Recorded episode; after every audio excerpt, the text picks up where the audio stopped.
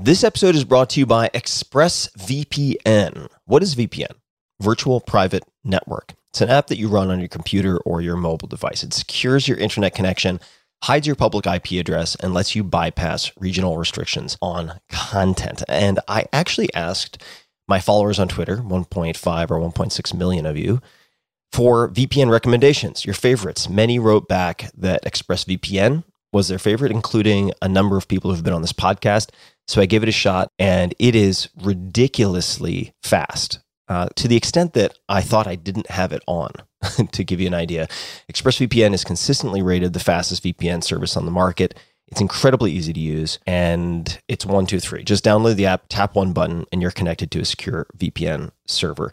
So, ExpressVPN, what are we talking about here? ExpressVPN is great for when you need to get work done while you're on some sketchy Wi Fi network, for instance. And I've had number of hacker friends of mine show me how easy it is to snoop on public Wi Fi just by downloading simple apps. You do not need a computer science background to do that, which scares the hell out of me. So, if you don't want to be a victim of that, you can use ExpressVPN. ExpressVPN is useful not only for entrepreneurs and remote workers and travelers like yours truly, but really for anyone who wants protection from being snooped on or having their personal data stolen. So I use it constantly when I'm in airports, coffee shops, and so on. Any public Wi Fi, really. You just use the internet like you normally would, but with ExpressVPN encrypting all of your network traffic to safeguard your data. So check it out. Visit my special link at expressvpn.com slash Tim and you'll get an extra three months of ExpressVPN protection for free. That's expressvpn.com slash Tim to claim your special deal. Visit expressvpn.com slash Tim. This episode is brought to you by Allform. If you've been listening to this podcast for a while, you've probably heard me talk about Helix Sleep and their mattresses, which I've been using since 2017. I have two of them upstairs from where I'm sitting at this moment. And now Helix has gone beyond the bedroom and started making sofas. They just launched a new company called Allform, A L L F O R M, and they're making premium, customizable sofas and chairs shipped right to your door at a fraction of the cost of traditional stores. So I'm sitting in my living room right now, and it's entirely Allform furniture. I've got two chairs, I've got an ottoman, and I have an L sectional couch. And I'll come back to that. You can pick your fabric. They're all spill, stain, and scratch resistant. The sofa color, the color of the legs, the sofa size, the shape to make sure it's perfect for you in your home. Also, Allform arrives in just three to seven days, and you can assemble it all yourself in a few minutes. No tools needed. I was quite astonished by how modular and easy these things fit together, kind of like Lego pieces. They've got armchairs, love seats, all the way up to an eight seat sectional, so there's something for everyone. You can also start small and kind of build on top of it if you wanted to get a smaller couch and then build out on it, which is actually, in a way, what I did because I can turn my L sectional couch into a normal straight couch and then with a separate ottoman in a matter of about 60 seconds. It's pretty rad. So I mentioned I have all of these different things in this room. I used the natural leg finish, which is their lightest color, and I dig it. I mean, I've been using these things hours and hours and hours every single day. So I am using what I am sharing with you guys. And if getting a sofa without trying it in store sounds risky, you don't need to worry. Allform sofas are delivered directly to your home with fast free shipping, and you get 100 days to decide if you want to keep it. That's more than three months, and if you don't love it, they'll pick it up for free and give you a full refund. Your sofa frame also has a forever warranty that's literally forever. So check it out. Take a look. They've got all sorts of cool stuff to choose from. I was skeptical and it actually worked. It worked much better than I could have imagined, and I'm very, very happy. So to find your perfect sofa, check out allform.com slash Tim. That's A-L-L-F-O-R-M dot com slash Tim. Allform is offering 20% off all orders to you, my dear listeners, at allform.com slash Tim. Make sure to use the code Tim at checkout. That's allform.com slash Tim and use code Tim at checkout. Optimal minimal. At this altitude, I can run flat out for a half mile before my hands start shaking. Can I ask you a personal question? Now would seem an appropriate time. What if I did the opposite? I'm a cybernetic organism, living tissue over a metal endoskeleton. Tim Ferriss Show. Hello, boys and girls, ladies and germs. This is Tim Ferriss, and welcome to another episode of The Tim Ferriss Show, where it is my job to interview world class performers from all different disciplines, all different areas, to tease out habits frameworks, lessons learned, tools that you can use, insights that you might apply to your own life, questions that might enable you in some fashion. My guest today is close friend Adam Gazzaley, MD PhD. You can find him on Twitter at Adam Gaz, G A Z Z. Adam is the David Dolby Distinguished Professor of Neurology, Physiology, and Psychiatry at the University of California, San Francisco, and the founder and executive director of Neuroscape, a translational neuroscience center engaged in technology development and scientific research of novel brain assessments and optimization tools. Dr. Gazzaley is co founder and chief science advisor of Akili Interactive, Sensync, and Jazz Venture Partners. He has been a scientific advisor for more than a dozen technology companies, including Apple, GE, Nielsen, and Deloitte. Gazzaley has filed multiple patents try that again. Let's try that. I might keep that one in. Gazzaley also I just never refer to as Gazzaley. Anyway, Gazzaley, I like it though. Gazzaley has filed multiple patents, notably his invention of the first video game cleared by the FDA, authored more than 150 scientific articles, and delivered over 675 invited presentations around the world. God, that makes me exhausted just reading it. He wrote and hosted the nationally televised PBS special, The Distracted Mind, with Dr. Adam Gazzaley, and co authored The Distracted Mind, subtitle Ancient Brains in a High Tech World, winner of the 2017 Prose Award. Dr. Gazzaley has received many awards and honors, including the 2015 Science Educator Award and the 2020 Global Gaming Citizen Honor. You can find him online in several places, gazzaley.com, as well as neuroscape.ucsf.edu, and on social on Facebook, Instagram, Twitter, Adam Gaz. And you can also find him on LinkedIn. He is easy to find. There aren't many Adam Gazzaleys running around. Adam, welcome back to the show. Thanks so much, Tim. Excited to be here with you. I am excited also because you have what appears to be a professional sports center broadcasting headset. those those who are not watching video can't see it, but I am very reassured that if this neuroscience thing doesn't work out for you, you have a compelling plan B. It was, you know, quite a way to overdo the Zoom world that we live in now with this headset, but at least for this podcast, I will be well heard. So thank you. and thanks to Matt Mullenweg also for his Yes. his tech enabling. So for people who did not join us in the first conversation we had on the podcast, I wanted to mention a few highlights or just a, a few topics that we brought up. So the first conversation we had, I didn't realize until doing prep for this conversation because there was a, a summary of our previous conversation which said Kevin and Darya Rose are moving to New York. And I thought to myself, good God, how long ago was that? And it was 2015. So in Yeah, it's 2015, it's been a long time and your bio has developed quite a bit since. And the title of that was The Maverick of Brain Optimization. And I'll mention a few reasons for choosing that title. And uh, that, that was my choice. I, I don't think you would choose that for yourself. Uh, we discussed many things. And I want to paint a picture of some of the tools and types of development that you have explored in your time as as a scientist. And one of those is NeuroRacer, which is a piece of software that was featured on the cover of Nature.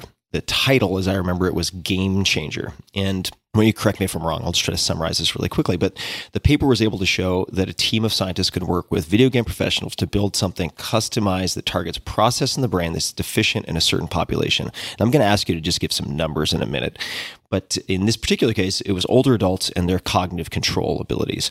So some might say age related cognitive decline. And then you, once you've built the software, you can construct a carefully controlled study, placebo controlled, with neural measurements to document the mechanisms of effect and show that you can create sustainable and meaningful changes in the brain using a video game. And just as a footnote, that cognitive abilities begin to decline around, or certain cognitive abilities around what, early to mid 20s?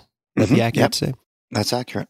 So, what were some of the outcomes of the study or the paper that was that was featured on the cover of Nature?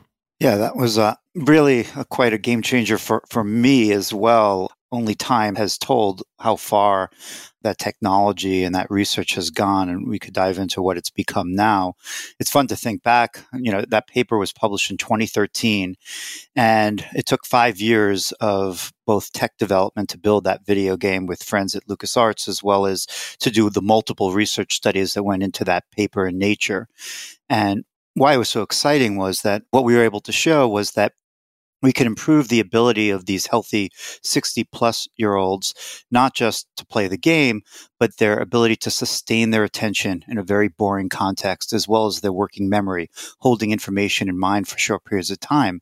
And what we were showing is that we were really improving and their ability to multitask on the game to levels of 20 year olds. So it was really reversing a lot of the changes that occur with healthy aging.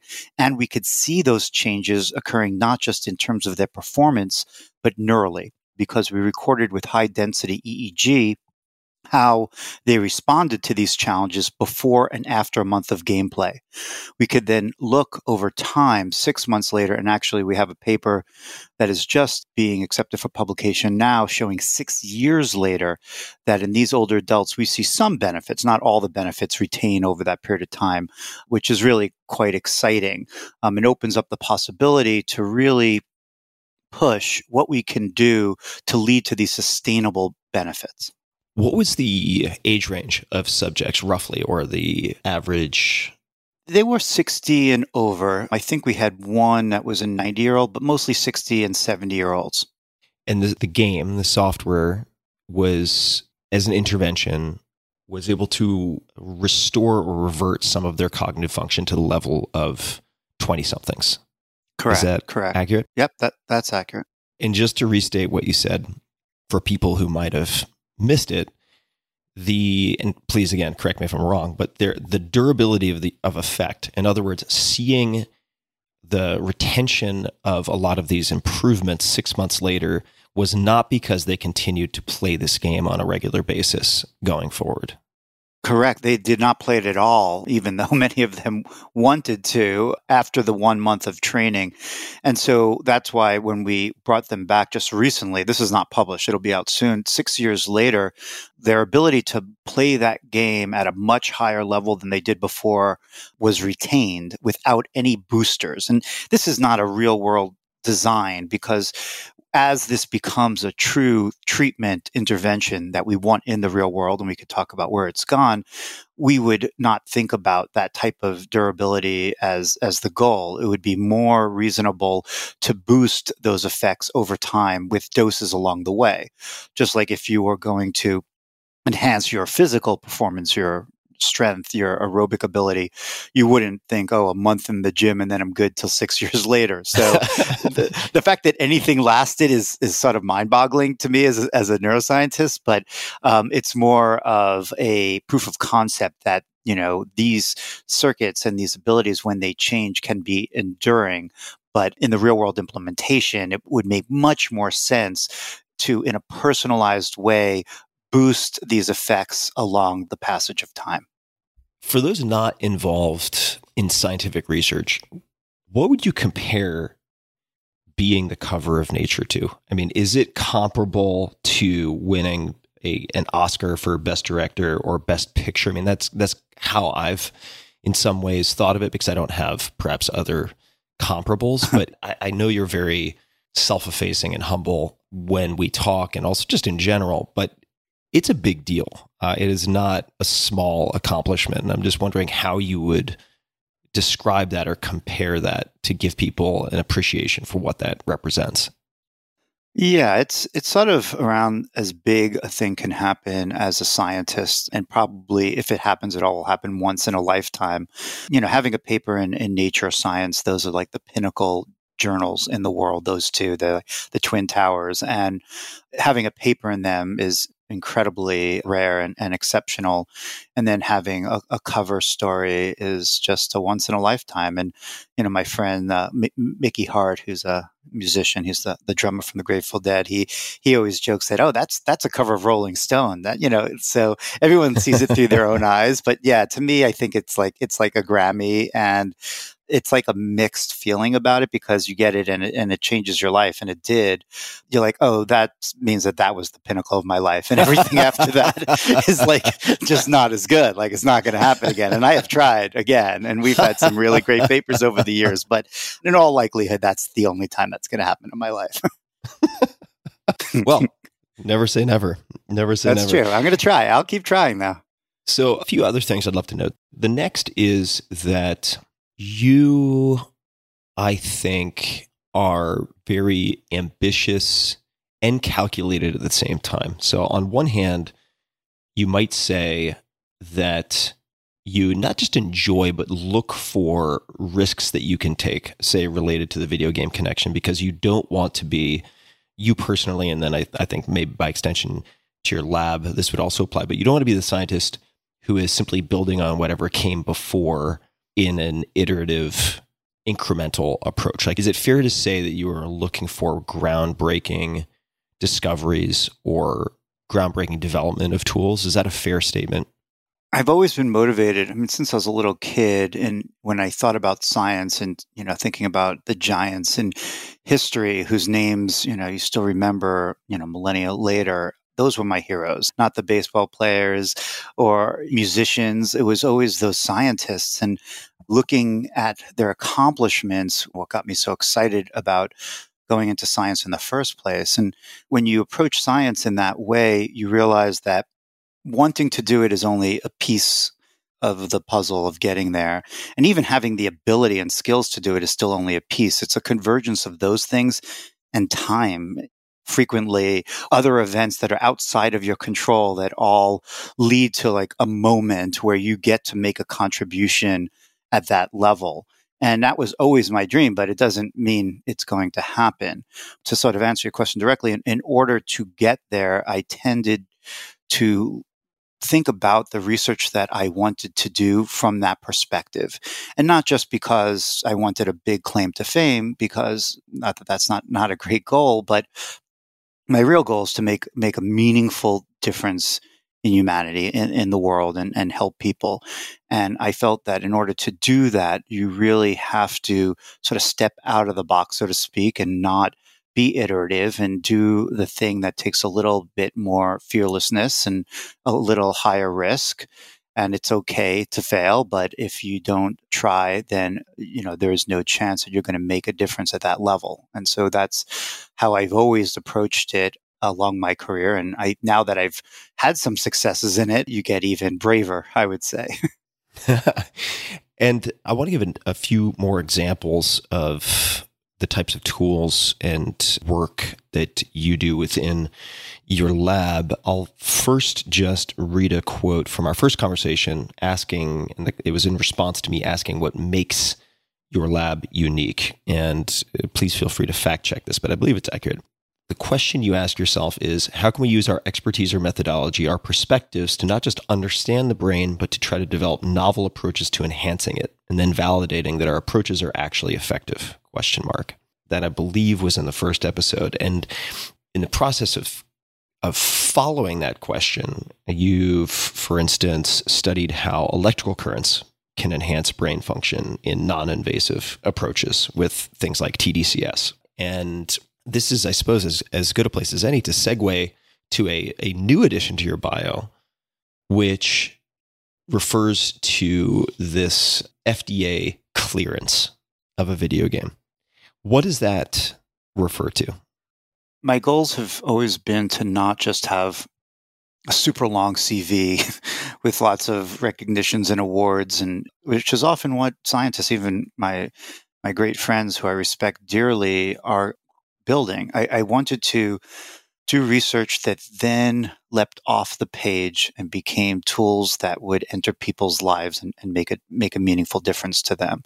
And I quickly realized that I could not do that within the the chambers of academia alone. I had to leave and not necessarily leave, but I had to cross over. I had to find a way to move technologies and invention and discovery from the lab into the real world. In order to do that, involved working with industry in some way. You don't really produce scalable products in labs, in academic labs. It's just not structured for that. And so the NeuroRacer technology, the video game, and, and really the methodology behind it, which was a, a patent that I filed at UCSF that is now issued. It took six years to issue that. With that technology, I co founded a company called Akili Interactive with friends from the video game world, Matt Omernick, as well as uh, Eddie Martucci, who was working with a group, Pure Tech Ventures in Boston. And we started this company, Akili Interactive, to move that technology, and the Nature paper wasn't even out at the time that we formed the company, beyond a prototype and an academic exercise that leads to a paper, even a paper as good as a Nature paper, that, that wasn't the goal. The goal was to turn it into a product that would be a medical device that can actually serve as a new form of medicine beyond the molecular medicine as what I now think of as an experiential medicine or digital medicine that could lead to improvements in attention in different clinical populations. And so over the last seven years plus, we we've now at Akili, we've built a better version of NeuroRacer. Better meaning that it has higher levels of art and music and story and interactivity and feedback loops and usability, but re- preserves the same underlying architecture, the same mechanism that is defined in the patent that was in NeuroRacer is in this game called Endeavor RX. And over these many years, Akili has sponsored research at academic universities to validate this video game, this child of NeuroRacer as a clinical tool, as a treatment in numerous populations. So studies in autism and depression, ADHD, multiple sclerosis have been published now, all converging on the same conclusion that this game can improve attention abilities in these different populations. So even if there's a different reason why an individual has an attention deficit because they have you know, a sensory processing disorder as a subset of autism, or they have depression, we see the same benefits, which is really exciting because you get that really broad effect. And so, to go back to where, where you introduced this, a study was done out of Duke. I was not even an investigator on that study, which is that's the dream, right? That you create the technology and then other colleagues and other independent investigators validate it. So this was a study out of Duke by a really great clinician scientist, Scott Kollins. And it was a really unique study methodologically because it was a multi site, double blind, placebo controlled trial with a video game in children with ADHD. So 350 kids, years, millions of dollars, a big, actually not the type of studies I like to do at all, uh, but a big important study. It's called the phase three trial. So it's a pivotal trial. It's the, it's the type of study you do that you pre-submit to the FDA all your design elements, your outcome measures. It's like a baseball player, you know, sort of pointing into the distance saying, this next shot is going to be this home run and how that's so much more meaningful because you call it in, in advance. That's what you do in these studies. You have to like pick your outcome measure and what you expect to see before you even do the study, because that's the most statistically rigorous way to show that this is a true effect.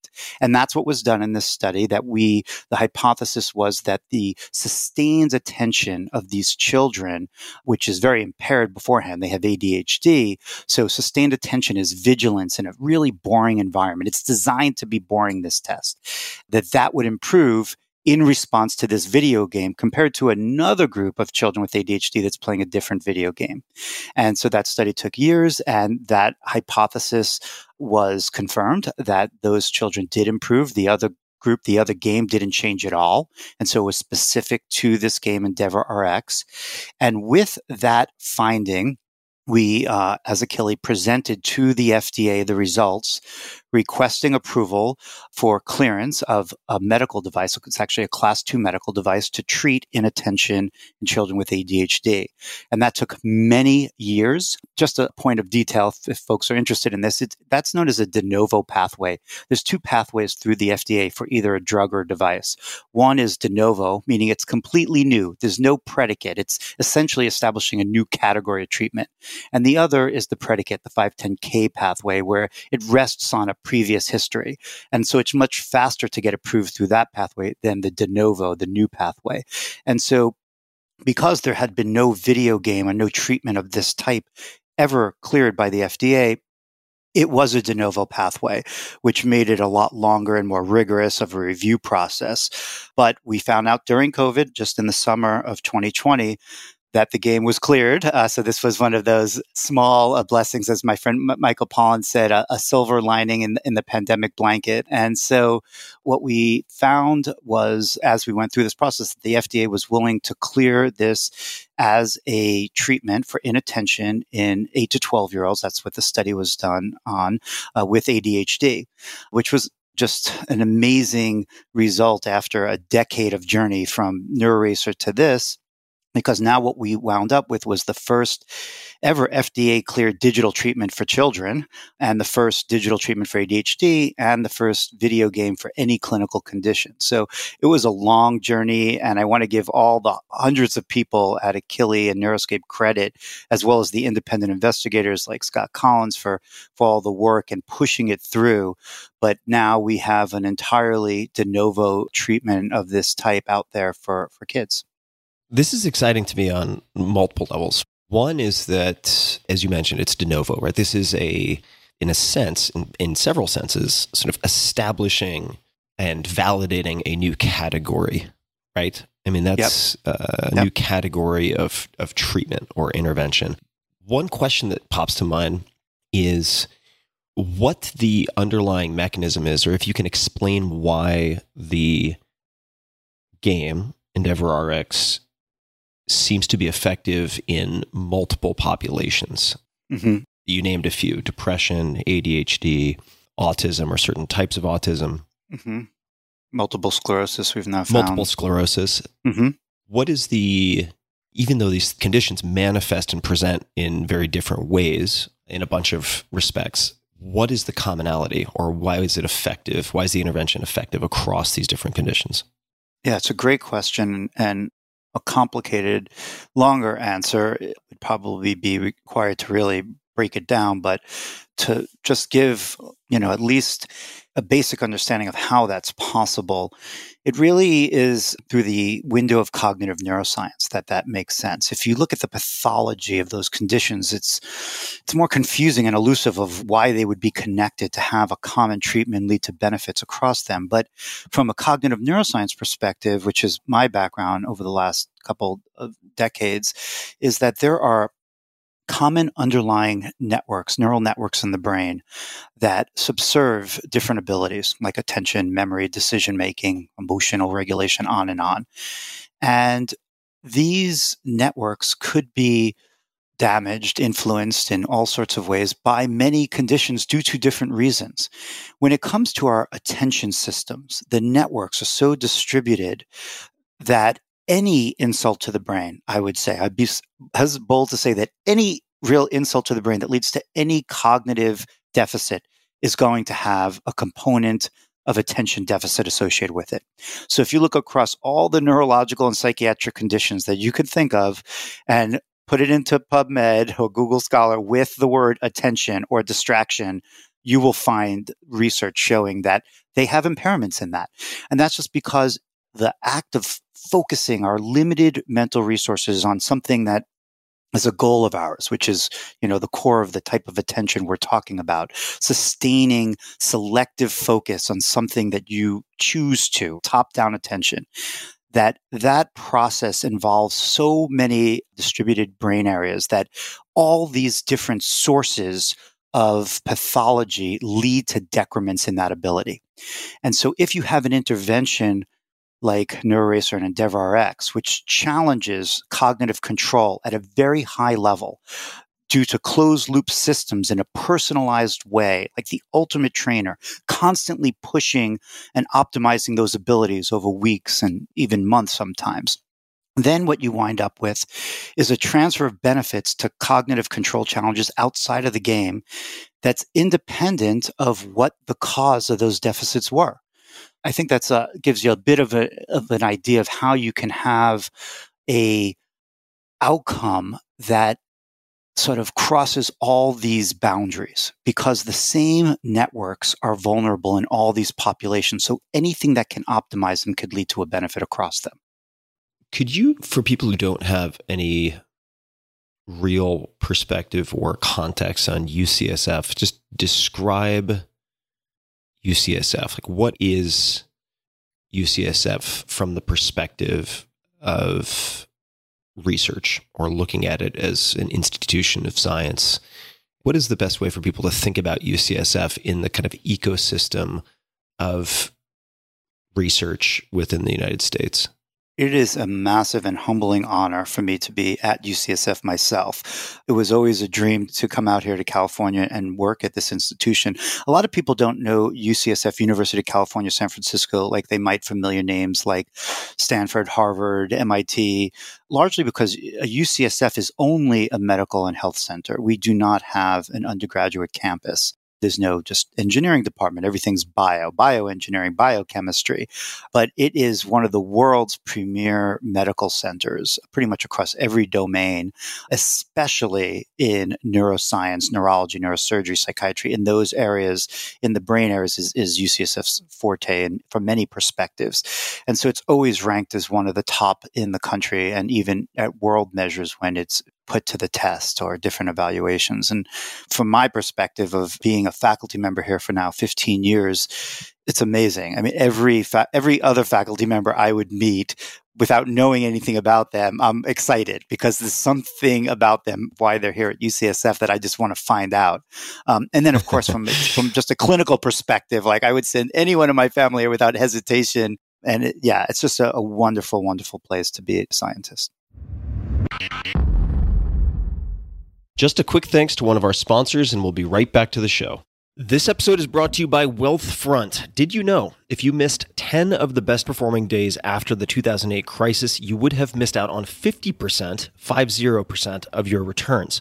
Don't miss out on the best days in the market. Stay invested in a long term automated investment portfolio. Wealthfront pioneered the automated investing movement, sometimes referred to as robo advising, and they currently oversee $20 billion of assets for their clients. Wealthfront can help you diversify your portfolio, minimize fees, and lower your taxes. It takes about three minutes to sign up, and then Wealthfront will build you a globally diversified portfolio of ETFs based on your risk appetite and manage it for you at an incredibly low cost. Wealthfront software constantly monitors your portfolio day in and day out, so you don't have to. They look for opportunities to rebalance and tax loss harvest to lower the amount of taxes you pay on your investment gains.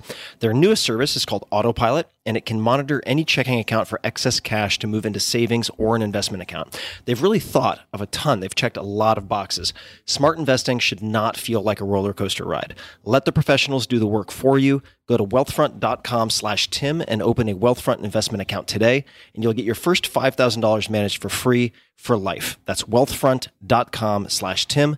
Wealthfront will automate your investments for the long term, and you can get started today at wealthfront.com slash Tim. I want to come back to the risk taking, the concept of risk taking for a second, and then we're going to talk about new chapters. We're going to talk about uh, mm-hmm. new new areas. When I hear you talk about risk taking and translating science into the world for impact, it strikes me that on on one level you could look at some of the projects and things that you've done as risky in the sense that there's a possibility that they do not work and they're in many senses not incremental. You're not just adding an extra 5% on top of something that's already been demonstrated. At the same time, when I look at how well you've been able to recruit and how well you've been able to retain and how effectively you've been able to build and grow, this is a leading question, obviously, but would you agree that that ambition and the willingness to take things that one might consider risky on as projects is a critical ingredient in all of those things. I just I feel like to to foster an environment where you can do all of those things, where people will put in lots of hours and effort over a long sustained period of time like you mentioned the, Mhm. the years required for some of these breakthroughs that that risk taking is seems to be a critical ingredient almost a prerequisite for that type of enthusiasm that's at least my perception but what are what are your thoughts I agree with you. I think that is that's part of it. And when you create an entity, I think, you know, at the time that we last talked, it was my lab, it was Gazzaley Lab. That's like a pretty classic way of how labs are named after the PI. And since then, my lab has just exploded. And, and now it's not a lab anymore, it's a center uh, where there are multiple faculty. We have now seven faculty members. And I think the reason that that has happened is because of the type of risk taking that I am willing to do, but also how we build, we, my whole team, builds a system of security in that risk taking because it is a long time to go without a publication when you start one of these type of studies. I mean, it could be five years before you're even writing up a paper. And therefore, in order to jump off of that, you know, that bridge with your bungee on, you have to have security in the bridge and in the bungee and in the and in the instructors and the person that ties it on. And so it's a whole community effort to create the platform that allows risk to be taken in an appropriate way. Right. Because if we were just reckless, who would join that? And where would be the means to assemble an all star team of staff and postdocs and students and faculty? They just, they wouldn't gather. So I, I agree with you. I, I think that that's all tied together of what it means to take a risk to do something bold, but to do it in a way that's thoughtful and not reckless. And you used a term just for people who may not recognize it. Uh, you said PI. That is not Magnum PI, Oh, private sorry. investigator, pr- principal investigator. If I'm Sorry, getting it so right, much jargon, correct. Yeah, which refers to the the the lead researcher for a grant project. How many folks do you have within the Neuroscape endeavor on that team? Neuroscape's a center. Um, we just call it Neuroscape. And we have over 40 people on payroll now. And we also work with a lot of contractors and volunteers, and that number's well over 60. So it's a big group. And it's been a quite a change for me as a PI, as a principal Yeah. investigator, to become a director and to really help other scientists upcoming in their careers to spread their wings and to really take those calculated risks as well under this you know community of neuroscape that we created You know, it's so wild, Adam. I just have to say to think back to when we first started spending time together, looking at the evolution of the bio, reading it for the Mm. podcast, just the change f- since 2015 and seeing how much you have done since I took also my first my first step into the world of scientific research from the standpoint of funding with that very first Yes. uh, that very first check yeah whenever which i it think was. was like 2012 yeah 2012 something along those lines for Gazzaley Lab. And uh, it just makes me so happy to see how incredibly well you've been able to execute and not just execute as an independent sole scientist but also assemble and retain top talent. It's very impressive to me. I just wanted to say that. Oh, thanks. It's also fun it's always a, a real pleasure to talk with you tim because we have we have so much history going back over a decade when we met and i can't help but like you're doing is thinking back in those early days when you even joined us for a bit on some brain stimulation work to help us I out did. in the lab and just how much has changed since then it's fun to think back not just what the list of papers are, but the, the actual journey and, and what was involved in, in assembling the people and the uncertainty, even when we were talking over the years where the it was not FDA cleared and it was un- uncertain if it would be because of all the challenges of get, of going through a de novo pathway. So it is really gratifying to talk to you now after all these years and, and see where we've come. Yeah, I remember trialing very, very early versions of NeuroRacer Mhm. with the with the cap on, and Yep. and Yep, also EEG. having right exactly the EEG cap on, and also Yeah. having uh, having you help. I think it was my middle finger to jump, kind of dance Mhm. around with the TMS Yeah, applied TMS. to uh, was it M three? Yeah, yeah, yeah. Motor cortex. Yeah. exactly. So it's been it's been a hell of a journey, man, Yeah. and uh, and it's not over. So No, you not at you, all. You are. I think it's fair to say you're in a position where you get to pick your targets. I mean, you you have done exceptionally well. You've established incredible defensible credibility. You've had game changer NeuroRacer on the cover of Nature. You have this well developed center, right? You have Neuroscape, Mhm. which is is not just up and running, but really humming, right? I mean, it's Yep. it is a formidable organization. You can really choose what you want to do and what you want to focus on. So I suppose this is as good a place as any. hmm Could you please tell us about what the new undertakings are and I suppose the announcement? And we could start with the announcement and then go into backstory just to hear how you got to this Mhm. point. Or we could Yeah. start with the backstory and then get to the announcement. I agree. Let's not bury the lead. We'll we'll, we'll tell we'll, we'll, we'll, we'll tell what's going on, and then we'll we'll break it down so that everyone could enter this conversation with that full knowledge. So, over the next couple weeks, we're in the process of you know announcing. We're going through this right now, announcing a new division within Neuroscape that will focus on psychedelic research. So, Neuroscape Psychedelic Research Division is being launched, and we're very, very excited about it. We're also really excited that this division will have at its helm Robin Carhart Harris, who will be joining us as faculty at Neuroscape and will be the director of the center. And that's incredibly exciting for me. Robin is a leader in the field of psychedelics, has become a very good and trusted friend. And I'm honored and, and, and humbled in, in many ways that he is he's willing to travel across the world over from the UK to join us to be the founding director of this division within Neuroscape.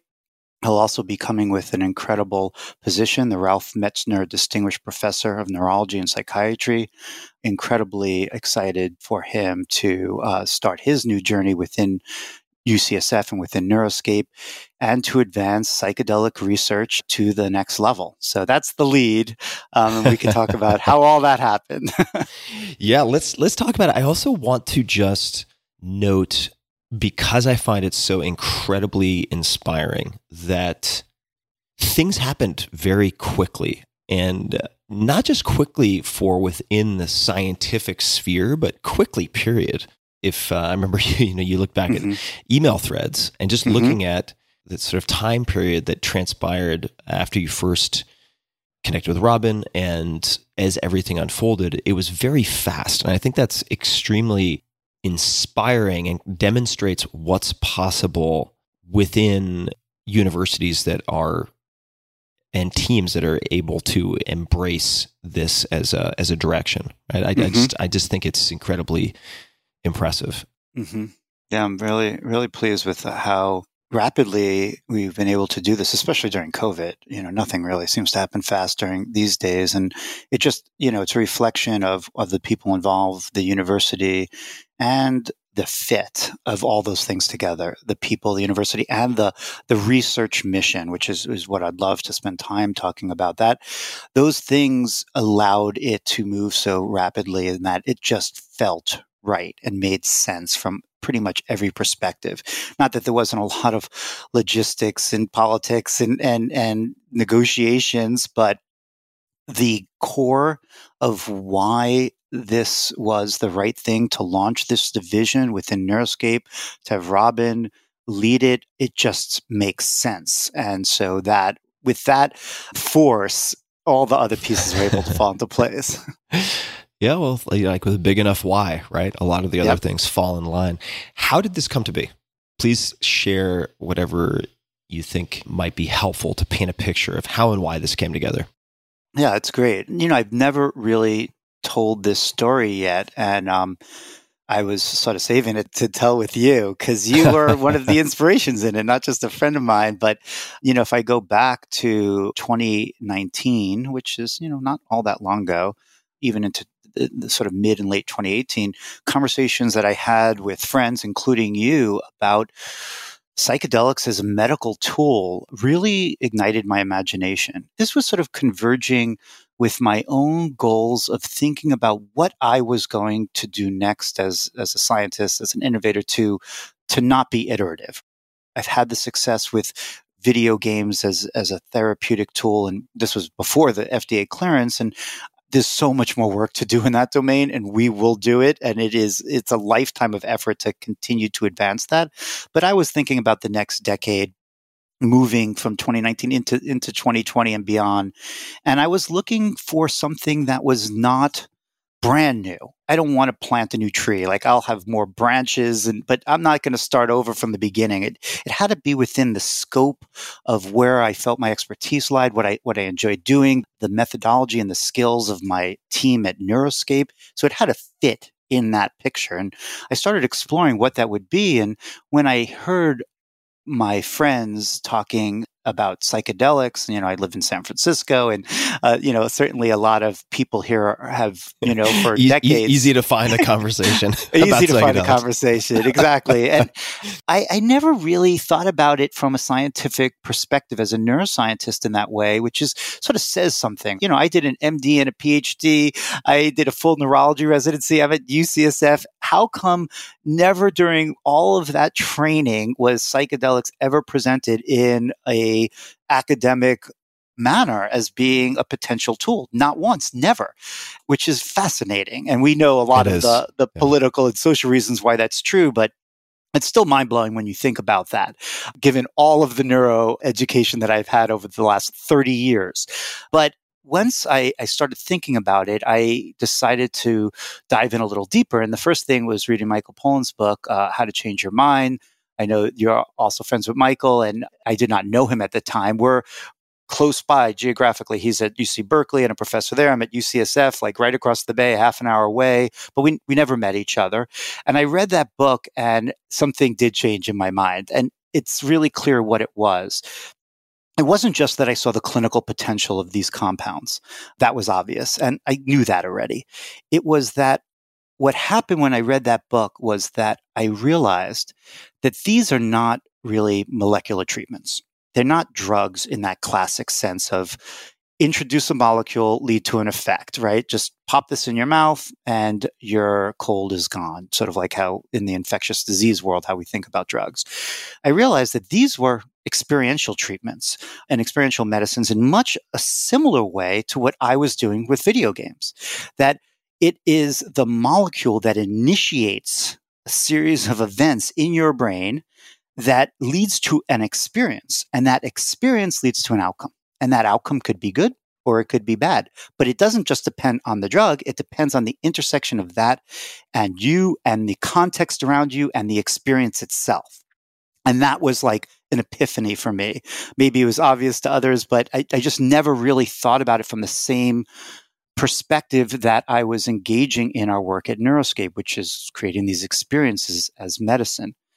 And once I realized that, I was like, oh, this is it. This is the area that I can contribute to in a unique way because of the work that I've done at Neuroscape.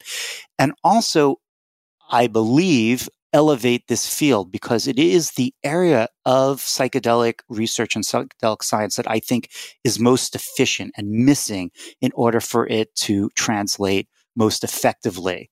And so, with that, I began a journey throughout 2019 and 20 to meet the people that were shaping this field, to read the literature and really understand the, the potential here.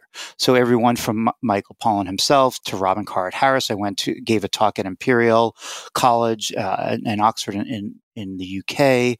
Uh, Rick Doblin, you and I talked a lot, and you made other introductions, and I started expanding my mind about the potential for psychedelic compounds to lead to really profound and transformative outcomes through experience. That was the part that really captured my imagination.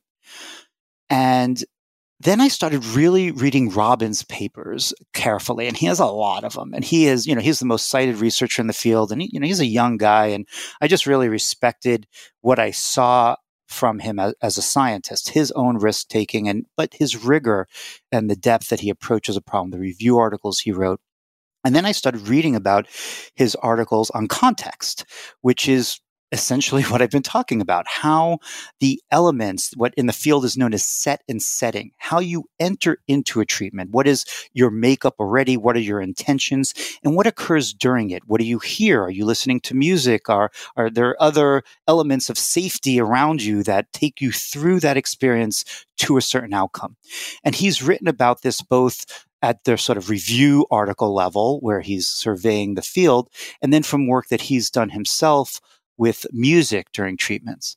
So I was inspired by his work, but I also realized that what I was seeing was that everyone in the field that I talked to, whether they were therapists or shamans from South South America or researchers at Hopkins, everyone agrees that this element of context, that the experience itself is critical for the outcome, is universally agreed upon. I've never heard really any deviation from that.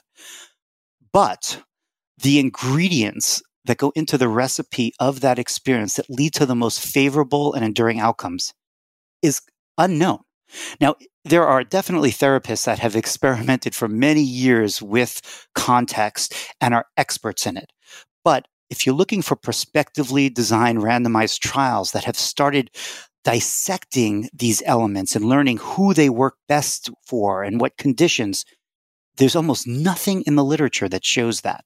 And so once I really realized that, I said, this is an incredible opportunity to make an impact in a field that already has so much potential and to really fill in that gap that I saw. And then it was meeting Robin, finding each other, sharing this passion and realizing that we could do more together and that Neuroscape is a perfect environment in order to do this type of work because of the effort we already had in experiences medicine. And as you said, it, it, seems like there's there's quite a bit of basic science that's been done. We have then the clinical trials, so advanced clinical trials, later stage clinical trials, but there is this, in a sense, gap in the middle. And mm-hmm. There are people who will have context that they decide or assume, or perhaps on some level even test to be effective that they take through trials, but they're not doing, and this is going to be a maybe a primitive way of looking at it, the sort of multivariate testing because they don't they don't have the expertise or the equipment to do so, right? Mm-hmm. They don't mm-hmm. have the team to do so. But mm-hmm. uh, you have multimodal biosensing capabilities, mm-hmm. multisensory integration work mm-hmm. within Neuroscape. So I'd be curious to hear you speak to what capabilities you're looking forward to exploiting in the exploration and testing of these things. Yeah, let's dive into it. I just I just want to pause because we may went over it a little fast. Of this sits in the middle between what, and I, I didn't really clarify that. So the reason I say it sits in the middle is because on on the let's say on the left side at the beginning there's all the really great basic science. This is the work that's done in a dish of like a culture of neurons or in animal models and understanding what these compounds lsd you know the, the elements of psilocybin what, what they what they're doing at the level of the cell. Are they anti-inflammatory? Are they plasticity inducing really just the basic you know what receptors they bind to an incredible amount of great work in that domain.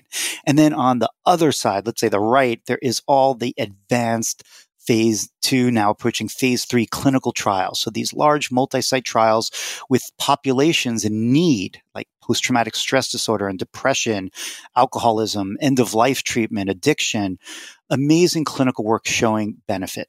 And so the middle is all of the stuff that you need to go from the basic science insights into the clinical trials. That is the middle that we're talking about is missing. How do you optimize the delivery? How do you make it personalized to the individual? How do you make it precisely targeted to those neural mechanisms that most need to be improved? That's the area. That's the middle that I see completely, pretty much completely vacant. And that's the opportunity that excites us at Neuroscape that we want to explore. So I think I define that that area, that opportunity a little better. Let's let's dive into how do you do that. Um, this is a, another intersection that I find fascinating and have for a long time is the role of technology in neuroscience and not just in the research, but in its translation. A perfect example is a video game as a technology that we have now used as a research tool and now have cleared as a therapeutic. How can technology play a role in understanding the middle, the role of set and setting in inducing a positive outcome? So there, there are really two ways that I'm excited about uh, proceeding with that. And, and our team at Neuroscape is already proficient in that. So we're quite prepared for Robin to land and then, you know, sort of hit the ground running. Hit the ground running. And we're, we're, we're writing grants. We're, we're, we're buying equipment. We're already, we're already running, even though he, he hasn't arrived here yet. And so let's think about it this way. Here you are. You can imagine yourself going through a treatment like this at a university and you're taking a compound, maybe you're familiar with it, maybe you're not, let's say psilocybin, and it's a reasonably high dose, you're going to have a pretty strong experience. And our goal is that you end up on the other side of the experience in at least the same place, hopefully a better place. Now, right now, if you were in a study with that design at a university anywhere in the world, you would likely be laying down with therapists. You would have already had several sessions, so you would have been well prepped. There would, there would be that element of set of going into this. You would have been screened for conditions that might interact unfavorably with this treatment, like schizophrenia and other conditions that we that are avoided at least for now. And you would then ingest this and have usually a blindfold on, um, a, an eye mask, so you it was more internal. You weren't seeing things, and you'd be listening to music. And that music would vary across site. It may not even be music that you actually like, but that is the design right now. And then after you would have the support during the session, and after the session, you would have several other therapist led meetings to help process and integrate what you went through and then follow up. And that's, that's the basic design. And, and it's a good one. And it's one that we've been really using for decades, even in the 60s, similar designs to this. And it's good methodology and it's getting better and better. What I see missing there in understanding the middle part is the first thing is we don't really know what's going on with a participant during the treatment itself. You're sort of a black box. Now, an, an extremely good therapist that has done this for 40 years is picking up subtle verbalizations or body movements or changes in your facial expression and and they're able to protect you if you need it or help you know just sit with you as you go through some challenges and that's as good as it gets but that's not really scalable at any level because you can't have as many experts as there are people in need of a treatment like this. So that's the first opportunity. And I'm going to talk about that in a moment. And the other opportunity is a blindfold and a mask the best option? Is music really ideal? And what type of music? And what about all the other senses that we have, how we smell and feel, and other aspects of, of hearing that, that are not being used during these treatments? Unknown. So used in the real world of therapy, but not really studied. We don't know who they're best in. So that's the, the second domain. So let's split those off. So the first domain is recording. So we have a system at UCSF we call multimodal biosensing. And my hypothesis is that with enough sensor technologies, not just looking at brain activity, but looking across the whole spectrum of physiology and behavior. So high density EEG, facial expression, electrodermal activity, heart rate and its variability, looking at facial expressions, body movements, doing experience sampling either through vocalizations or using joysticks so that there is some degree of communication. My hypothesis is that not one single of those signals are going to tell us about the state of that individual during a treatment. But if we can collect them rapidly in real time and integrate them, use machine learning approaches so that we can look for the patterns of what's the most meaningful data, we will be able to plot the experience landscape of an individual traveling through a treatment like this. We won't know the content. We won't necessarily know that they're picturing a, the details of a traumatic event in their lives, but we, I believe that we will be able to tell their level of arousal, the valence of it. Is it positive or negative? So putting that together, their stress, the state of stress, their attention, whether their attention is internally directed or externally directed, as well as hopefully even a sense of their awareness of what's going on. So, real time state recording as implemented through multimodal biosensing. That's a very high tech endeavor, but it is possible right now. It takes an like a real multidisciplinary team. So you're talking neuroscientists as well as people on the clinical side, biosensor technology experts, signal processing, machine learning, it is a real challenge and it has not been accomplished yet anywhere in the world at any level that allows us to really track state. So that's the first challenge that we want to really tackle is using technology to understand the state of the person while they go through a treatment. The other side of it is starting to manipulate all of these levers of contexts of the setting and the set. So how do we position them through different information that presented different environments before the treatment? And then during the treatment, not just think about music with eyes closed, sure we will do that. That is the standard approach right now. But what is it like to look around you to see either light or abstract views or views of nature to smell a forest when you see it and when you hear it what we call multi-sensory integration to feel low frequency vibrations through your bodies as you enter into these different environments? All of that is unexplored.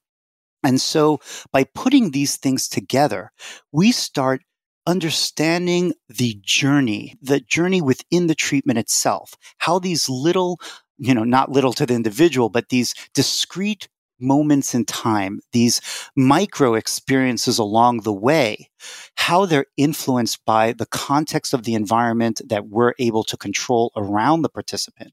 And then how all of these elements add up to an outcome, to a sense of well being or joy or mystical perspective that occurs after. So, how do we connect the events that occur during the treatment with the outcomes? All of that is unexplored. And that's basically what we're going to be focusing on. There is so much room for experimentation. so many variables. It's, There's a lifetime it, there. I, I, always say to Robin, I was like, we will die before all that that you just heard is figured out. There's so much. It's incredibly exciting to me for many reasons.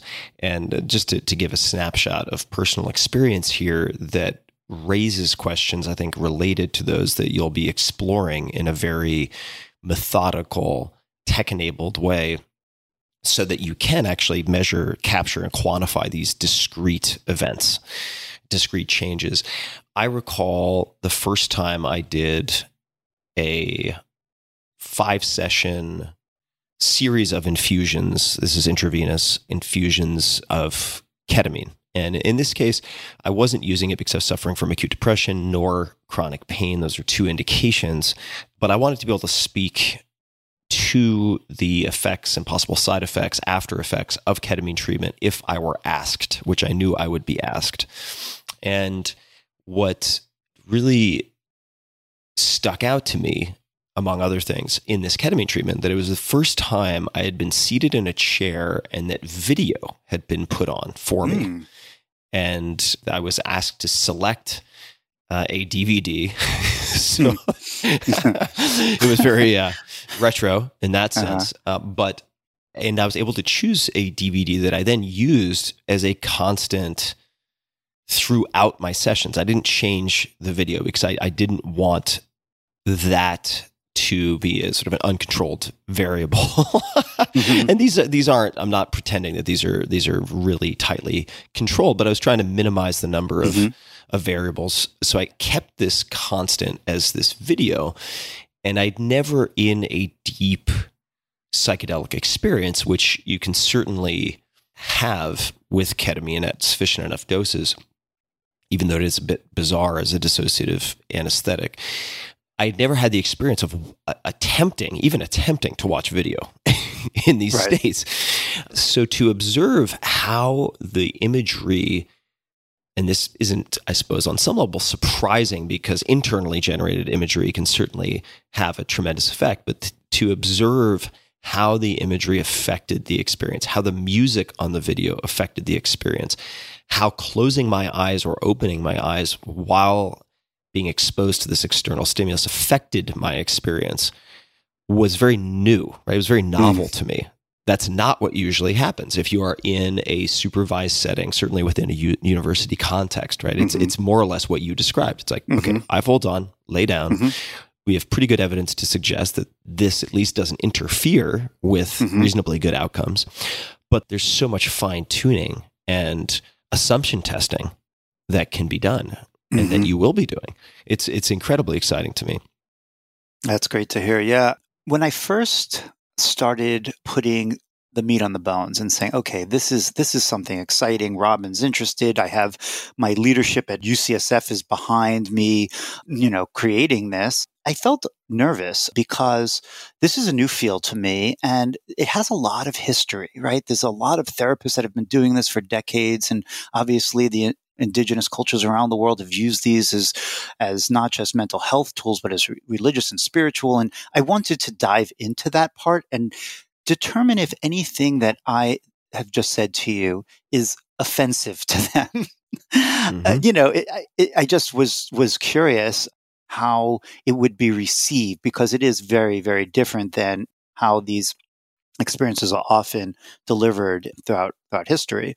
And i was really surprised to find that especially on the multisensory stimulation side therapists that i talk with were really receptive to it that they thought that this is actually what they mean when they say shamanism. It is this act of environment tuning and creating to help guide that journey and they feel that they're maybe pretty good at it because they've been doing it for a long time but they were certainly open to having data that they could reach for that would give them more fine tuning and also recognizing how hard it is to train people that are new to this and that if there was a library of stimuli and and evidence of who it works and how it works and also their ability to know what's really happening inside an individual's mind. They were very very uh, activated by that. Now i'm sure that won't be true for everyone but that was really reassuring. And and the last point i want to make on this was my my big goal here is not to say we don't need therapists anymore. We don't need humans in the loop. We have enough technological advancements in terms of sensor technology and machine learning and artificial intelligence that we're good. We, we just need you to take this, step into the box, and come out fixed. And I, I really actually do not believe that that is the future we will or should have. I think that what we're doing here is building a set of tools, really sophisticated, informed, data driven tools that will allow a therapist or you know any practitioner in the space to be more effective at helping their patient. That is what I hope and believe will come from this long journey and that technology will be what it always should be is it just another human tool. So that's where I hope and, and do believe that we will end when we go through this research approach. Looking at Akili and Endeavor RX for a moment, because I, I'm tying these things together in my own mind. I'd love for you to stress test what I'm about to Sure. say in treating not just children with ADHD, but patient populations or populations with autism, uh, with depression, these different conditions, and talking about how it is possible that a single intervention can be efficacious across multiple conditions.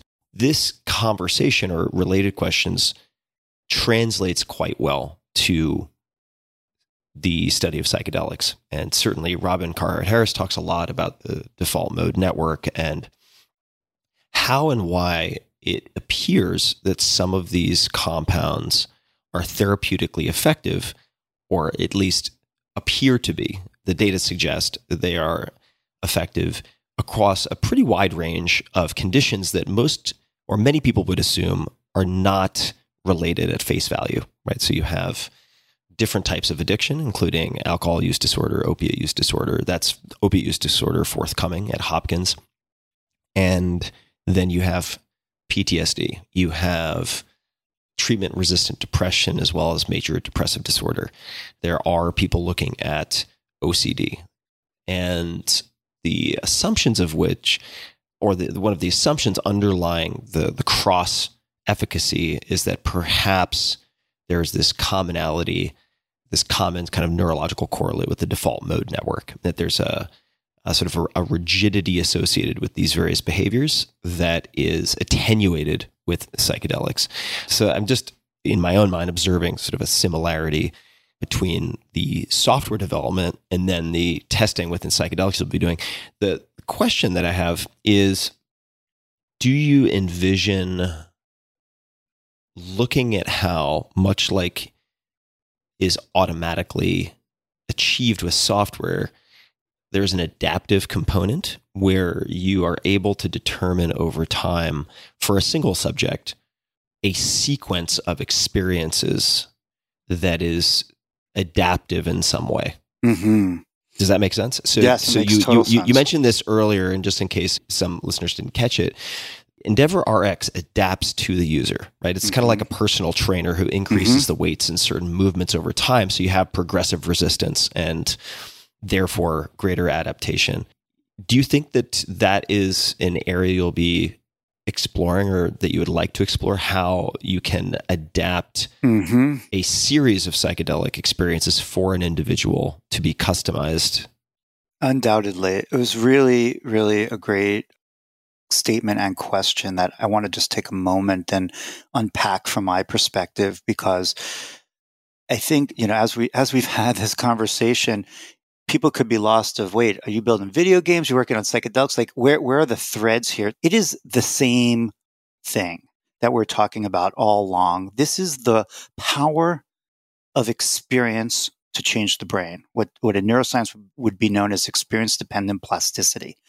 Whether that experience occurs with or without a molecule, it has the power to transform you in an incredibly profound way. And it could be positive or it could be negative.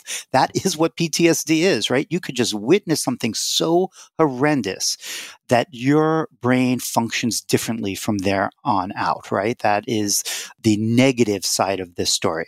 That is what I've been working on how to build experiences. We do a lot of work with virtual reality now, multi-sensory experiences.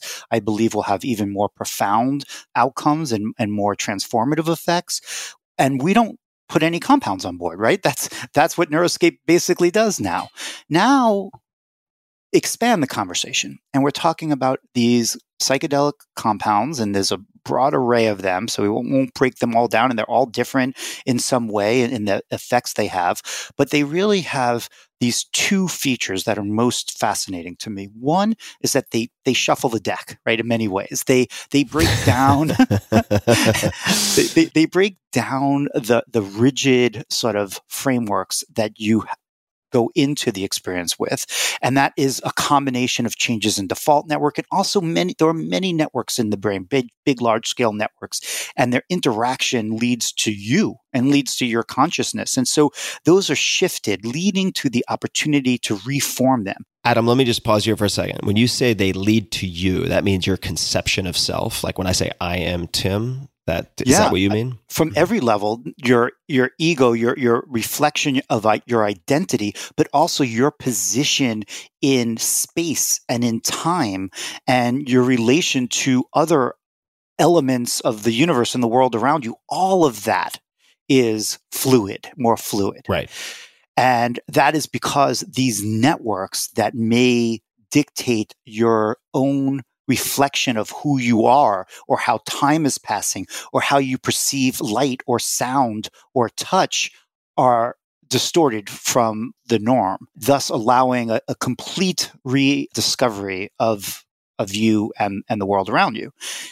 That's one very profound piece of it. And the other is that they induce neuroplasticity. And Robin talks about this all the time when he presents his work. And that is also incredibly fascinating because it's not just that these compounds enrich or change an experience, which they clearly do, they also are plasticity inducing, meaning that the changes that occur have a greater potential to endure.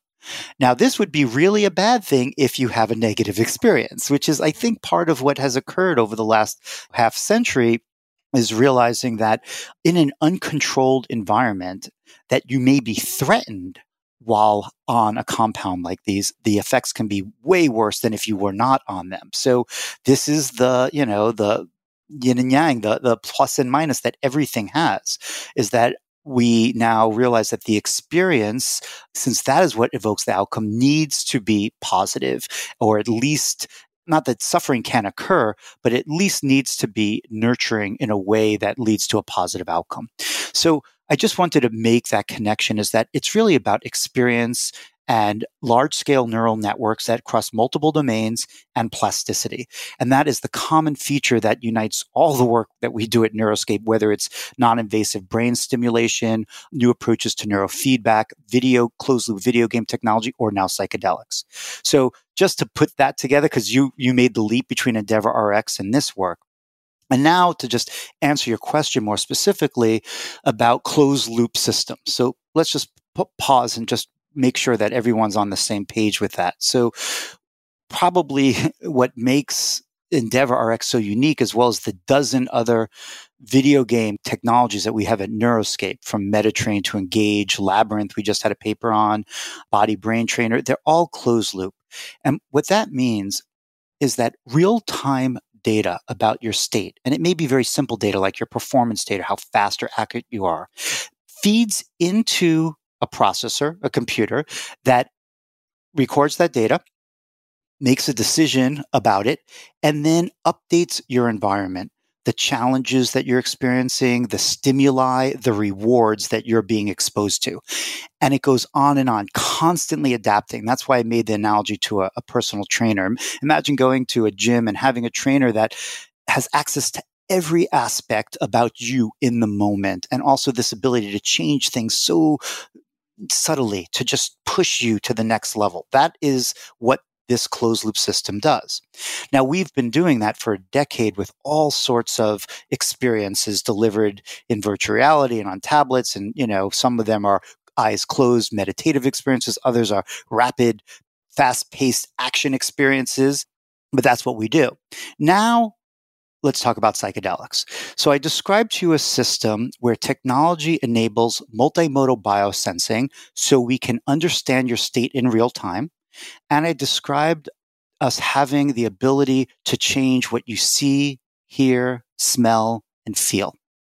And so we have the two sides. We have the ability to know what's going on with you, and we have the ability to shape your environment. What we didn't talk about is what you just said creating a closed loop psychedelic experience. That is the goal here.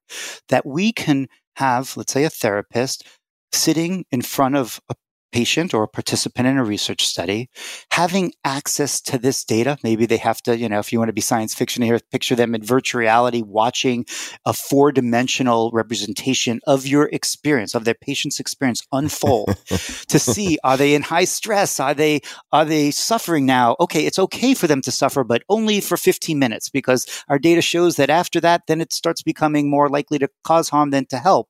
And so they're watching this unfold and then they have these these tools, right? They can say, oh, this is the time where it's worth to move out of this high stress, deep internal attention, high arousal, high awareness moment and bring it out. And in order to do that, what I'm going to do is move them into a forest where they could smell pine and hear a waterfall and feel low, you know, frequency vibration across their body.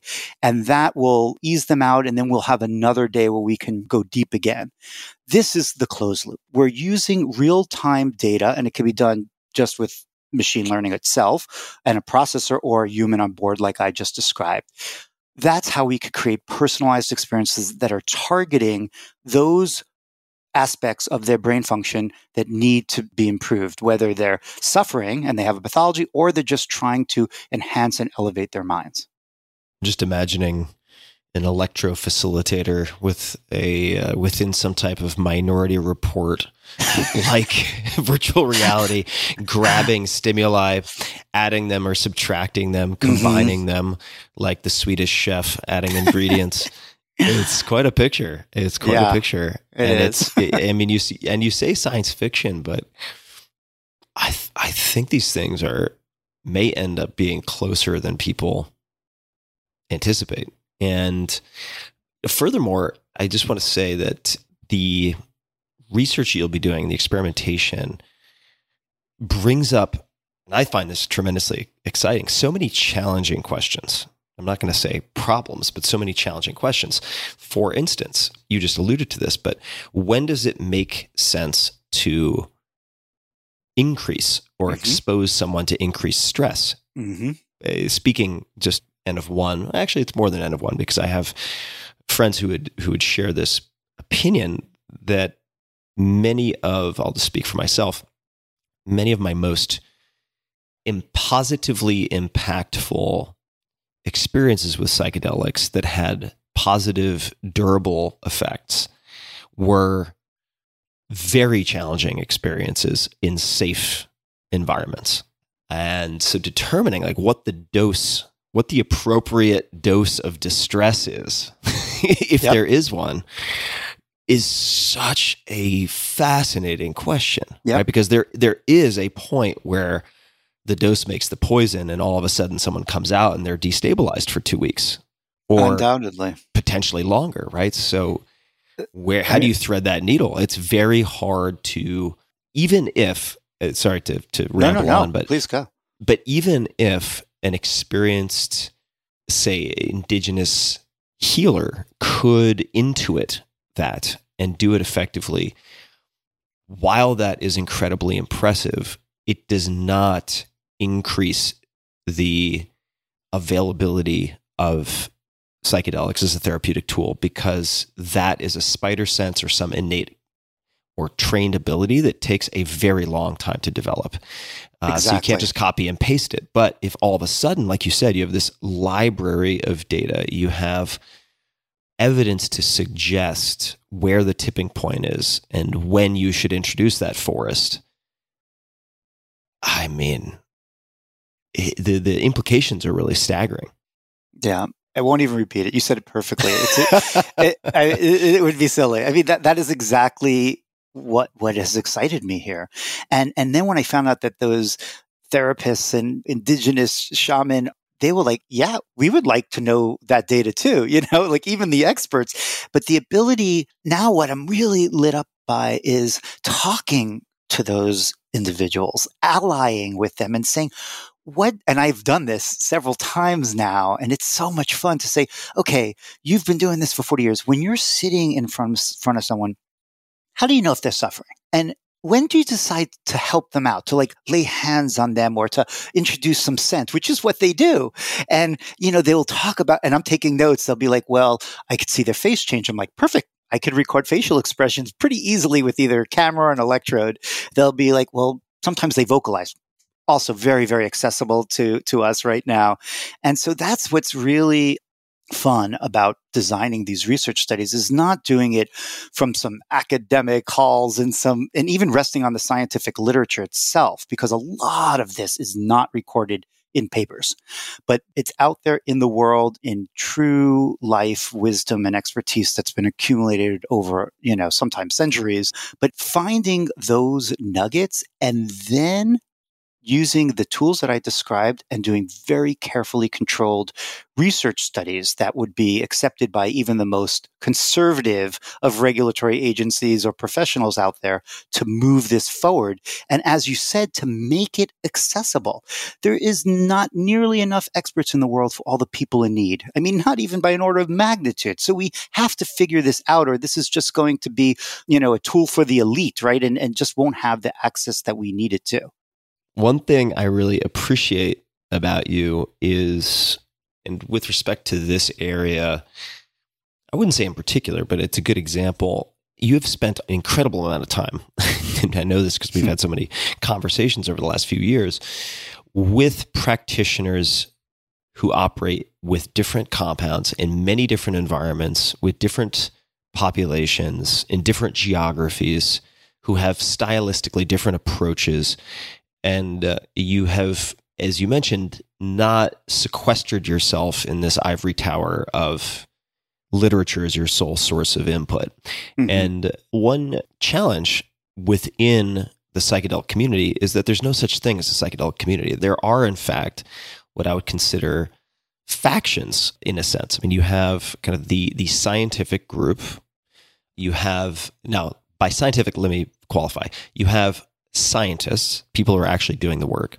Mhm. You have uh, well educated folks who are secular, who succumb to a certain degree of scientism, scientism. I'm not sure what you would call Mhm. it, but those who aren't really scientifically literate but view it dogmatically, almost like a religion. Then you go all the way to the other side. You have people who might embrace indigenous traditions or some hybrid, say, neo shamanic approach along the lines of, or a Western psychotherapeutic approach along the lines of, say, a Leo Zeff or a Stan Grof. And there's a lot of friction amongst these groups. I'm uh, not surprised on one level because humans are humans and there's a lot of kind of tribal impulse readily available at any moment. But to what would you attribute people thus far in your experience from these many different worlds? And there's a whole spectrum being open and interested in the work that you're doing. Because my experience has been that very often the scientists don't really want to embrace indigenous or facilitator wisdom and view it as hocus pocus, hand wavy, woo woo superstition.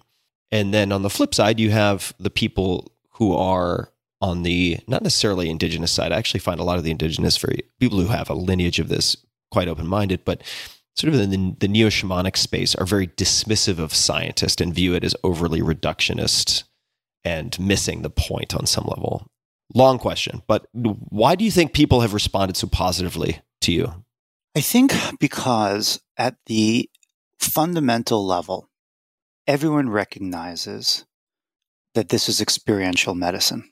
And that is how I, I start the conversation. I don't know the best experience to, to lead to the best outcome. And I'm not approaching this in a very rigid way of this is the approach that I think is going to lead to the best outcomes. I'm just suggesting that thinking about this as a drug from the point of view of molecule leads to effect. You take this antibiotic, the biota is killed, you're better. That's not what we're talking about here. We're talking about the creation of an experience that is undoubtedly induced or accelerated or enhanced by these compounds. But the nature of the experience leading to outcomes, I think everyone agrees upon that basic framework. So if you enter the conversation with that as the ground truth, I think that there is a lot more likelihood of reaching at least, you know, a common a commonality of, of view that don't we want to understand the experience more? Don't we want to be able to guide? Some of it's just language. The word control, which we use in science all the time, is not a, a particularly warm word when it comes to you know to to a person's life who's suffering so yes okay but the word guide is a lot more favorable now we're sort of many times not all times talking about similar things there we're not talking about pushing you into this place. We're talking about presenting you with options to enter this place. And, you know, so some of it is just being really very careful about language, understanding the person's perspective that you're talking to, being respectful of the amount of time and expertise that they have, and then just returning to the ground truth that this is an experiential medicine and there's so much more we could learn in order to help more people. And that is where I find that there's a great commonality.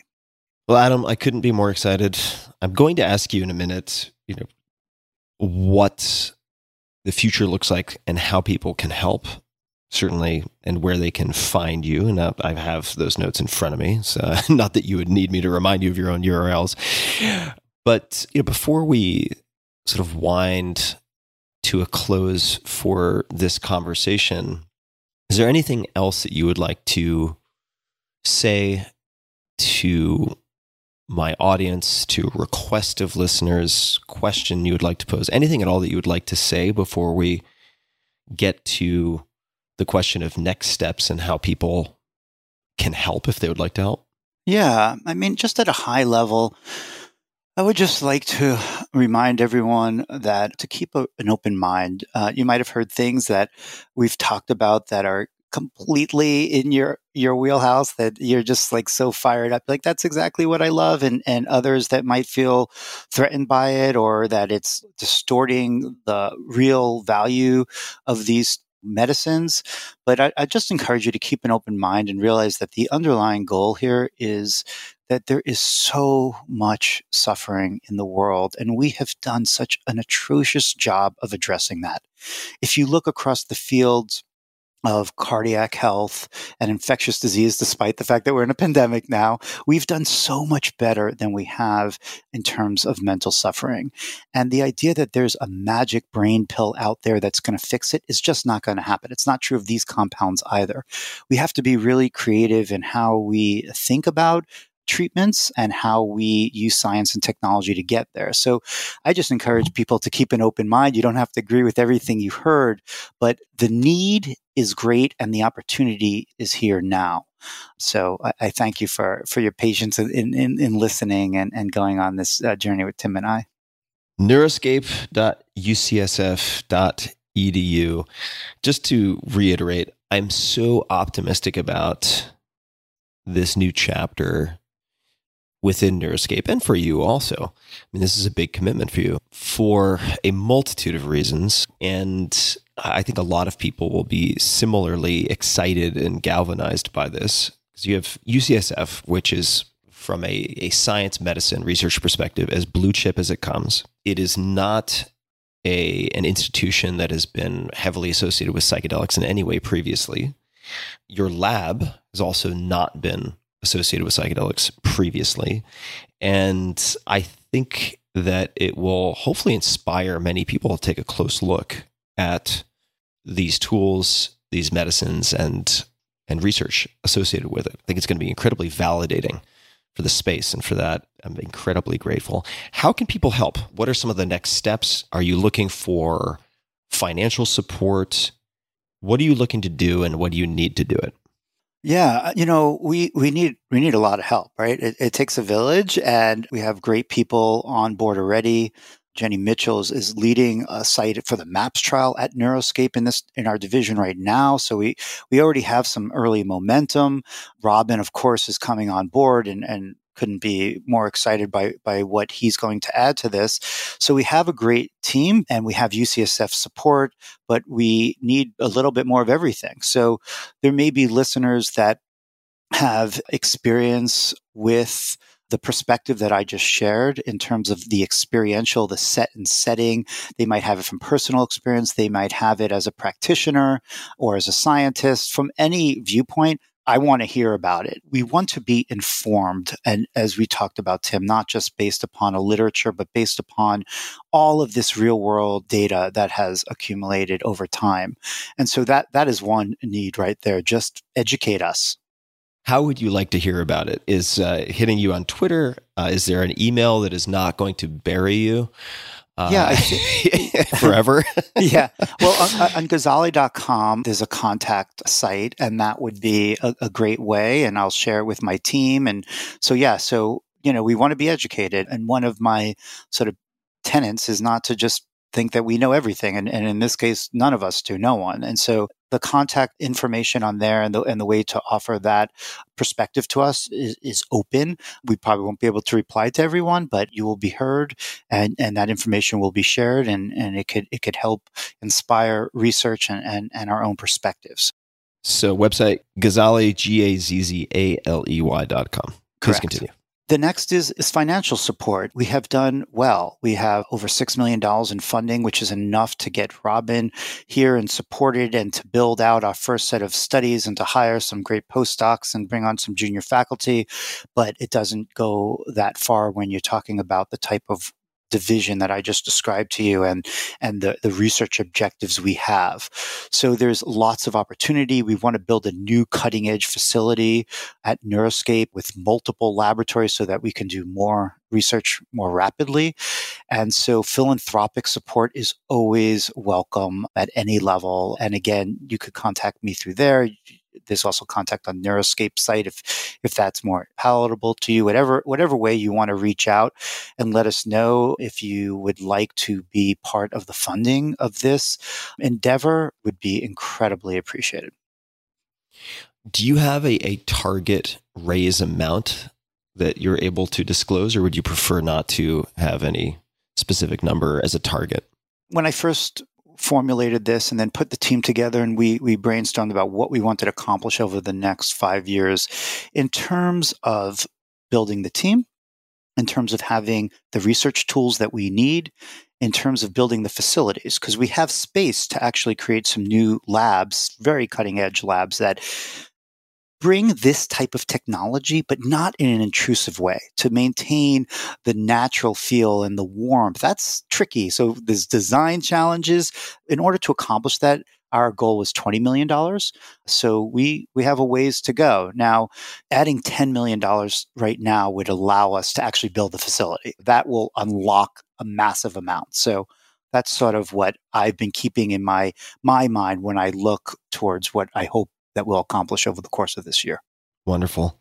And not to act as the pro bono development officer here, you have capable folks at UCSF for that. But I will just say for folks who who may be wondering, I have some skin in the game here. I, am a big believer, huge believer in you, Adam, and Neuroscape, and have been for a very long time. So I, I am also through my foundation contributing some capital, and I would imagine that people can donate appreciated securities i.e., stocks and possibly other things. Do you know if UCSF is able to receive cryptocurrencies of any type? Mm, it's a great question. This would be a, a, good time to investigate yeah. that. yeah, that is a, a great, great question, and I will find out later today. Wonderful. And I know that you and I have uh, the mutual acquaintance of Rick Doblin. MAPS mm-hmm. has in the past figured out ways to accept cryptocurrency. Mm. And in fact, some of their largest donations have come from Mr. Apple, maybe Mr. Pineapple, uh-huh. as as he is known through, I believe it was Bitcoin, but through cryptocurrency. So this uh, this would be be good to investigate. And if you are able to do that, or if there's an approach to that, we can put it in the show notes at tim.blog slash podcast for people who may be interested. This just in breaking news. Yes, UCSF can now accept cryptocurrencies for Neuroscape and the work that Adam will be doing. I believe this could be a first for a major university. It's a very big deal. And I'm supporting his work. If you would like to support his work through cryptocurrency, you can do that. And all you need to do is email neuroscape at ucsf.edu. That's N E U R O S C A P E at ucsf.edu. And they can provide you with instructions for how to do this. And now back to our conversation. Adam, I'm excited for you. I'm excited for the, the future of this field. I'm excited for your team. I'm excited for Robin and uh, the people not yet determined who may contribute or join the team in some fashion. And I really appreciate you taking the time to hop on the phone, especially looking like old man time. You have you have you've, you've you have a big beard right now, which suits you. I like it. I like it. And and, and for those who are wondering about the visual, he so Adam has been. I don't know how long you've been the Silver Fox. I mean, you have you since college, like, pretty much since since college. I mean, you look kind of like. I mean, not exactly, but like Storm from the X Men. I mean, you have, you have perfectly white hair luscious locks of white hair, and now you you have full head coverage with this yes. incredible beard. and uh, it's a it's a great look. I like it. Thanks, Tim. Th- Tim, I just want to say before we jump off, thank you so much for your inspiration and and now your support in this, your support over the years, um, not just financially, but in every way. You've been you've been a great friend and and a great colleague to have on this journey, and it's just I'm buzzing right now at how how much fun I had just going down memory lane and then looking to the future. So just I know your your listeners already appreciate what you bring, and you know I have my own perspective as being a longtime friend, and I just want to thank you for always giving all of my ideas an outlet and, and your attention and then helping to share it with your listeners. So thank you so much. Oh, thanks, Adam. I love you and your family very much. I can't wait to give you a proper hug in Ah, yes. me- in meat space. This virtual shit is for the birds. I'm Yes. just I agree. we'll we'll get there eventually, and uh, hopefully, hopefully in a few months, in fact. And can't wait until we can actually break bread and have a drink together. So, to so thank- thanks again for taking the time, and to everybody listening. This is exciting stuff. Check Adam out, Gazzaley.com, as mentioned, G A Z Z A L E Y.com, Neuroscape, which honestly, even if you have zero interest in psychedelics, just for the other work that they've done, neuroscape.ucsf.edu is well worth checking out. It is a glimpse of the future as far as I'm concerned. You can find him on Twitter at Adam Gaz, G A Z Z, which is also the handle on Instagram and Facebook.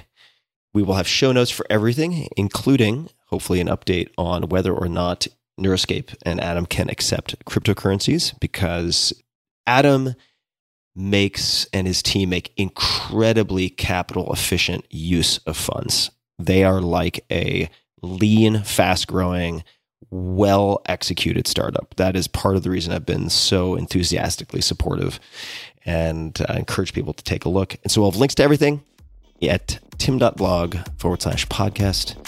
And thanks for tuning in. Hey guys, this is Tim again. Just a few more things before you take off. Number one, this is Five Bullet Friday. Do you want to get a short email from me? Would you enjoy getting a short email from me every Friday that provides a little morsel of fun before the weekend? And Five Bullet Friday is a very short email where I share the coolest things I've found or that I've been pondering over the week. That could include favorite new albums that I've discovered. It could include gizmos and gadgets and all sorts of weird shit that I've somehow dug up in the uh, the world of the esoteric as I do. It could include favorite articles that I've read and that I've shared with my close friends, for instance. And it's very short. It's just a little tiny bite of goodness before you head off for the weekend. So if you want to receive that, check it out. Just go to 4hourworkweek.com. That's 4hourworkweek.com, all spelled out, and just drop in your email, and you will get the very next one. And if you sign up, I hope you enjoy it. This episode is brought to you by Allform. If you've been listening to this podcast for a while, you've probably heard me talk about Helix Sleep and their mattresses, which I've been using since 2017. I have two of them upstairs from where I'm sitting at this moment.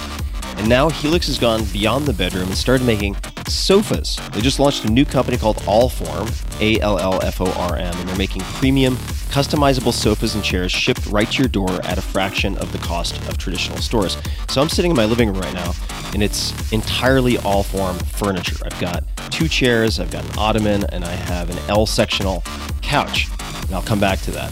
You can pick your fabric.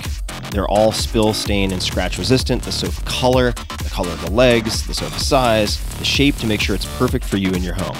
Also, Allform arrives in just three to seven days, and you can assemble it all yourself in a few minutes. No tools needed. I was quite astonished by how modular and easy these things fit together, kind of like Lego pieces. They've got armchairs, love seats, all the way up to an eight seat sectional, so there's something for everyone. You can also start small and kind of build on top of it if you wanted to get a smaller couch and then build out on it, which is actually, in a way, what I did because I can turn my L sectional couch into a normal straight couch and then with a separate ottoman in a matter of about 60 seconds. It's pretty rad. So I mentioned I have all of these different things in this room. I used the natural leg finish, which is their lightest color, and I dig it. I mean, I've been using these things hours and hours and hours every single day. So I am using what I am sharing with you guys. And if getting a sofa without trying it in store sounds risky, you don't need to worry. Allform sofas are delivered directly to your home with fast free shipping, and you get 100 days to decide if you want to keep it. That's more than three months, and if you don't love it, they'll pick it up for free and give you a full refund. Your sofa frame also has a forever warranty that's literally forever. So check it out. Take a look. They've got all sorts of cool stuff to choose from. I was skeptical. And it actually worked. It worked much better than I could have imagined, and I'm very, very happy. So to find your perfect sofa, check out allform.com slash Tim. That's A-L-L-F-O-R-M dot com slash Tim. Allform is offering 20% off all orders to you, my dear listeners, at allform.com slash Tim. Make sure to use the code TIM at checkout. That's allform.com slash Tim and use code TIM at checkout. This episode is brought to you by ExpressVPN. What is VPN? Virtual Private Network. It's an app that you run on your computer or your mobile device. It secures your internet connection, hides your public IP address, and lets you bypass regional restrictions on content. And I actually asked my followers on Twitter, 1.5 or 1.6 million of you, for VPN recommendations, your favorites. Many wrote back that ExpressVPN was their favorite, including a number of people who've been on this podcast. So I gave it a shot, and it is ridiculously fast uh, to the extent that I thought I didn't have it on. to give you an idea, ExpressVPN is consistently rated the fastest VPN service on the market. It's incredibly easy to use, and it's one, two, three. Just download the app, tap one button, and you're connected to a secure VPN server. So, ExpressVPN, what are we talking about here? ExpressVPN is great for when you need to get work done while you're on some sketchy Wi Fi network, for instance. And I've had a number of hacker friends of mine show me how easy it is to snoop on public Wi Fi just by downloading simple apps. You do not need a computer science background to do that, which scares the hell out of me. So, if you don't want to be a victim of that, you can use ExpressVPN.